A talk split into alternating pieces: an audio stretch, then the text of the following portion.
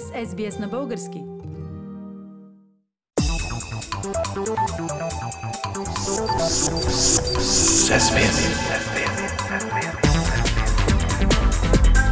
Акценти на седмицата.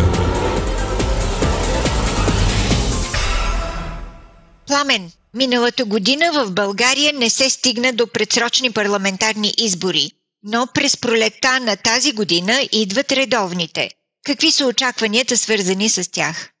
Изборите, в зависимост от ситуацията с коронавируса, ще бъдат между март и май. Във връзка с тях много се говори за очаквана сериозна промяна. Но аз съм силно скептичен, Фили, към подобна възможност. Защо? Каква е причината за твоята скептичност? Защото няма нито едно основание да мислим, че статуквото ще бъде променено. Просто промяна няма откъде да дойде. Страната няма нова сериозна политическа альтернатива, а старите играчи са се окопали дълбоко и най-вероятно конфигурацията в бъдещия парламент ще бъде близка до сегашната. Тоест ГЕРБ пак ще е водеща политическа сила. Втората партия, Българската социалистическа партия, няма да изостане повече от сега, но въпросът е дали ще се приближи и доколкото ГЕРБ. А за Движението за права и свободи като трета партия, човек може вече спокойно да заложи солидна сума пари. Много се говори обаче за възможността малките партии да променят нещата. Твърдят го и леви, и десни. Може ли наистина да стане така? Много вълнение и шум има по темата колко и кои малки формации ще влязат в бъдещия парламент. Но какъвто и да е отговорът, те няма да променят нищо. Нито една от тези партии с претенции не е доказала с програма, принципи и поведение, че освен да осигури на шефовете си топли депутатски места, може да постигне нещо повече.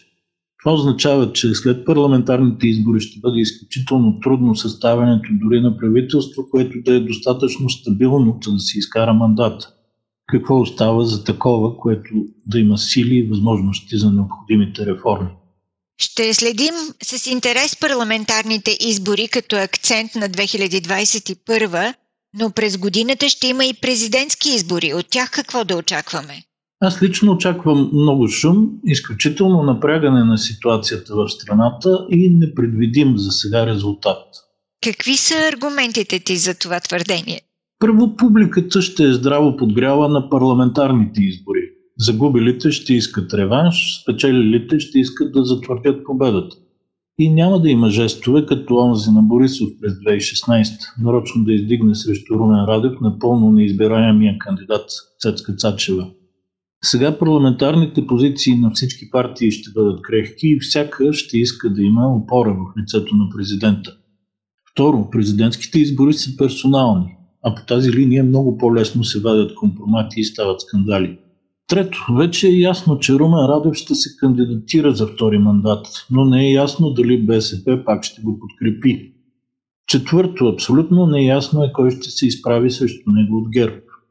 Отдавна се очаква Бойко Борисов да се оттегли от активната политика, но чрез президентския пост да гарантира нова жизненост и за себе си, и за партията си. Дали това ще стане точно сега обаче? Може би отговорът все пак зависи от резултатите на парламентарните избори. И пето, съвсем хипотетично, както подхвърли наскоро Иво Инджев, я да си представим, че на терена се появи трети силен играч, например Иван Костов. Тогава направо не ми се мисли какво ще стане. Пламен, а дали доколко ситуацията с епидемията от COVID-19 може да повлияе на политическите процеси в България през 2021? За сега изглежда, че няма да повлияе много фили, макар според някои обедняването на хората, което е следствие от ситуацията с вируса, да рефлектира като засилено обществено недоверие към правителството. Дали е наистина така и докъде ще се развие този процес е трудно да се каже в момента. Може би с наближаването на изборите ще стане по-ясно. А и ГЕРБ добре се застрахова срещу подобно развитие. Те приеха щедър бюджет за 2021 който не е реформаторски, но е ориентиран към помощ за най-засегнатите отрасли на економиката и слабите обществени групи.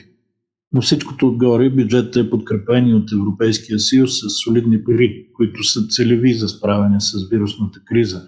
Така че, Фили, за сега не очаквам COVID-19 да има огромно влияние и да доведе до изкривяване на политическата ситуация. А и ваксините вече се задават. Може ли това да се счита за светлина в тунела?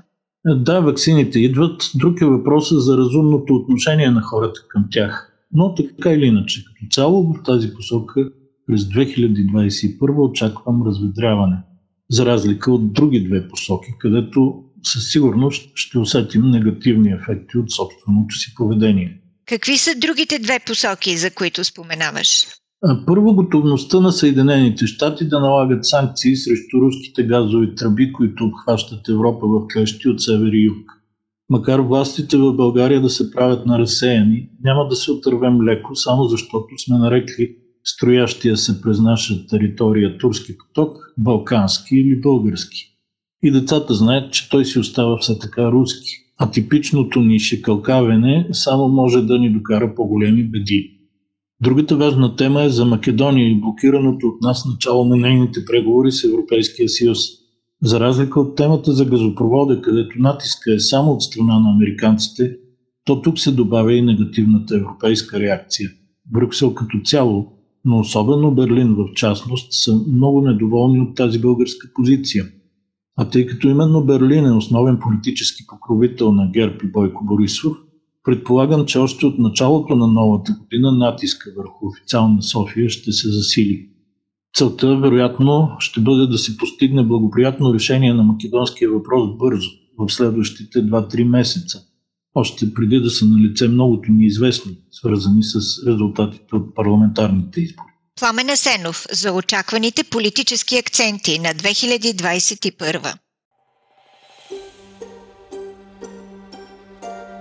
Харесайте, споделете, коментирайте. Следете SBS на български във Facebook.